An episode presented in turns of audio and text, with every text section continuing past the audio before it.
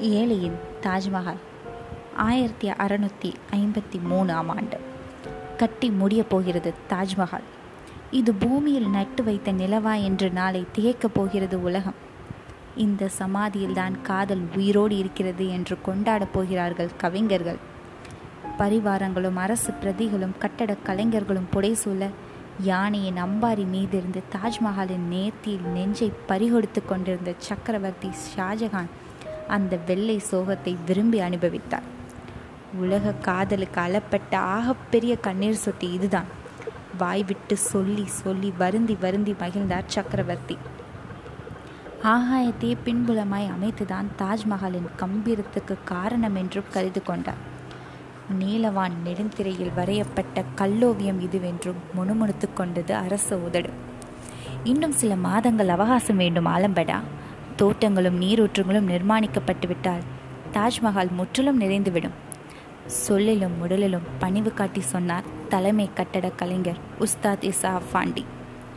கட்டட சிற்பியை இங்கிருந்து காணும்போது இத்துணை பெரிய மகாலுக்கு நுழைவு வாயில் மட்டும் சிறிதென்று தோன்றுகிறதே. சாஸ்திர விதியே அதுதானா? அல்லது என் கண்களுக்கு இடமாறு தோற்றப்பில்லையா?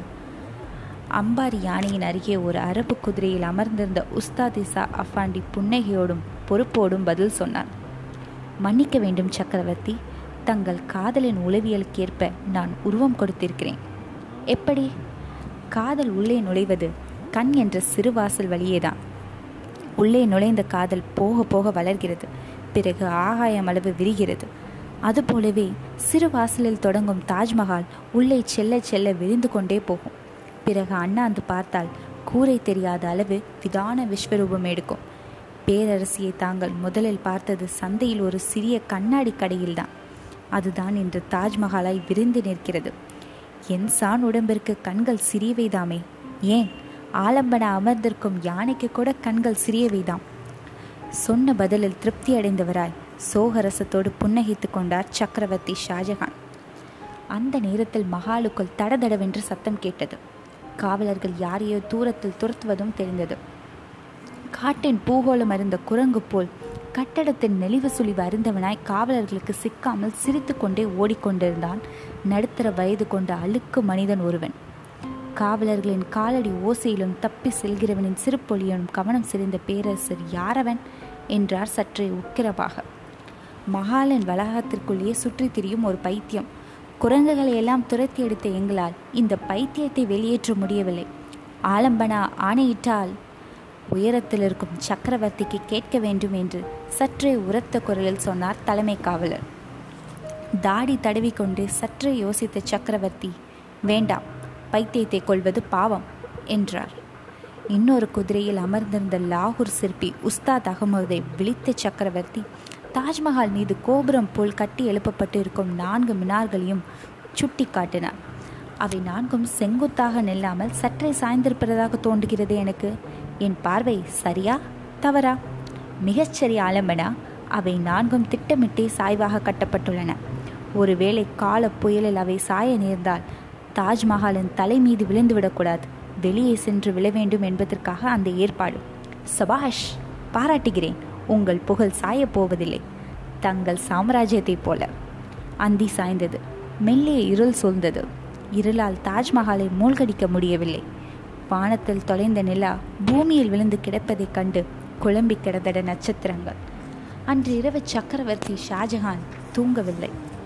தாஜ்மஹாலின் சுவர்களில் கதவுகளிலும் பதிப்பதற்காக பாரசீகத்திலிருந்தும் ரஷ்யாவிலிருந்தும் துருக்கியிலிருந்தும் திபேத்திலிருந்தும் தேர்ந்தெடுத்து கொண்டு வரப்பட்ட ரத்தினங்களும் மணிகளும் வைரங்களும் அரை மெழுதும் அரை வெளிச்சத்தில் மின்னிக் கொண்டிருந்த காட்சி. அந்த இரவில் அரசரோடு சேர்ந்து ஆயிரம் கண்கள் விழித்திருப்பதாக தோற்றமளித்தது. இன்னும் சில மாதங்களில் நிறைவேறிவிடும் என் நெடுங்கடவு என் காதல் அரசிய மும்தாஜ். இந்த பூமிக்கு வந்து போன பெண்களில் உன்னை போல நினைவு சின்னம் கொண்ட ஒருத்தி உனக்கு முன்னும் இல்லை பின்னொருத்தி வாய்க்கப் போவதும் இல்லை. இந்த வரலாற்று புகழாளி முதலும் கடைசியுமாய் நீயேதான். நினைத்தால் நெஞ்சு விம்முகிறது. கொஞ்சம் உழைப்பா? ஆயிரம் யானைகளின் இழுதிறன் இருபதாயிரம் பணியாளர்களின் சிவப்பு வேர்வை இருநூற்று ஐம்பத்தி ரெண்டு மாதங்களின் கால முதலீடு ஐம்பது லட்சம் பொருட்செலவு பத்து மைல் நீளத்தில் நெடுஞ்சாரம் உலக கட்டட கலைஞர்களின் மூளைச்சாறு எல்லாவற்றையும் இயக்குவதற்கு என் இருதயத்தின் மத்தியில் எரிந்து கொண்டே இருக்கும் காதலின் மகா ஜோதி. அனைத்துக்கும் மேலாய் காதலுக்கு கஜானாவை திறந்துவிட்ட இந்த மெகாலய மன்னனை சகித்து கொண்டிருக்கும் இந்துஸ்தானம் எப்படியோ முடிந்துவிட்டது தாஜ்மஹால். கண்ணே மும்தாஜ் உலகத்தின் உயரமான மரணம் நம்முடையதாக தான் இருக்க முடியும். படுக்கையில் விழுந்து கண்களை மூடியதும் அதிகபட்சம் ஏழு நிமிடங்களுக்குள் உறங்கிவிட்டால் உடம்பிலும் மனசிலும் குறையில்லை என்று பொருள். ஆனால் எழுபது நிமிடங்களுக்கு மேலும் அவரை புரட்டி புரட்டி போட்டு தூக்கத்தை துண்டித்து கொண்டே இருந்தது ஒரு காட்சி. தாஜ்மஹாலில் கேட்ட தடதட சத்தம் அவர் காதுகளில் தேய்ந்து தேய்ந்து ஒழித்த போதெல்லாம். நகரும் மேகமாய் அழித்து அழித்து எழுதப்படும் கோட்டு சித்திரமாய் உறக்கத்தின் உபத்திரவமாய் அரை தூக்கம் கனவில் வந்து வந்து போய்க் கொண்டிருந்தான் அந்த பைத்தியக்காரன். யாரவன்? ஏன் என் இரவன் மீது கத்தி வீசுகிறான்? மற்றும் ஒரு மாலை நேரம். யமுனா நதிக்கரையில் நின்று சுழித்து கொண்டாடும் வெள்ளத்தை வேடிக்கை பார்த்து கொண்டிருந்தார் சக்கரவர்த்தி. தாஜ்மஹாலின் வாசலில் திருக்குரான் வாசகம் பொறிக்கும் அமானாத் கானும் படைத்தளபதி மற்றும் சில அரசவை கவிகளும் சக்கரவர்த்தியை சூழ்ந்திருந்தனர். சற்றே தலை நிமிர்ந்து தாஜ்மஹாலை கடந்து போகும் மேகங்களை கண்ணிமைக்காமல் பார்த்து கொண்டிருந்தார் ஷாஜகான். தண்ணீர் ஏன் கீழே இருக்கிறது? மேகம் ஏன் மேலே இருக்கிறது? என்ற கவித்துவமான கேள்வியை அரசவை கவிஞர்கள் மேல் வீசினார். எதிர்பாராத கேள்வியில் அதிர் போன கவிகள் ஒருவர் சற்று நேரத்தில் தன்னிலை அடைந்து அலைகளை அனுப்பி சக்கரவர்த்தியின் பாதங்களுக்கு சலாம் போடத்தான் தண்ணீர் கீழே இருக்கிறது. தாஜ்மஹாலை புனித நீரோட்டத்தின் மேகம் மேலே இருக்கிறது என்று மாலைத்தார் அது எங்கேயோ கேட்டு குரல் என்ற போதிலும் சக்கரவர்த்தி தலையசைத்ததால் எல்லோரும் சபாஷ் என்றார்கள். எனக்கு இன்னொரு கனவு இருக்கிறது அமானத் கான் என்றார் ஷாஜஹான் நனவாக்க காத்திருக்கோம் என்றார் அமானத் கான். அதோ யமுனையின் அந்த மறுக்கரையில் தாஜ்மஹாலுக்கு இணையாக இன்னொரு மஹால் எழுப்பப்பட வேண்டும். அது முழுக்க முழுக்க கருங்கற்களால் கட்டப்பட வேண்டும். எனது நினைவிடமாக அது திகழ வேண்டும். உலகம் அதை ஷாஜ்மஹால் என்று அழைக்க வேண்டும். ஆஹா அற்புதமான கனவு. நிச்சயம் நிறைவேறும். நிறைவேறும். அல்லாஹ் என் ஆயிலையும் மகன்களையும் என் அதிகாரத்தையும் பறிக்காதிருந்தான். திடீரென்று மின்னல் போல் சக்கரவர்த்தி முன்னால் தோன்றிய பைத்தியக்காரன் அப்படியெனால் அலிமாவுக்காக யார் மகால் கட்டுவார்கள்? என்று துடுக்காக கேட்டுவிட்டு அவரையே வெறித்து விழித்து பார்த்து கொண்டிருந்தான். முகத்துக்கு வெளியே நின்று உறுப்பாகி பிதுங்கி நின்றன அவன் கண்கள்.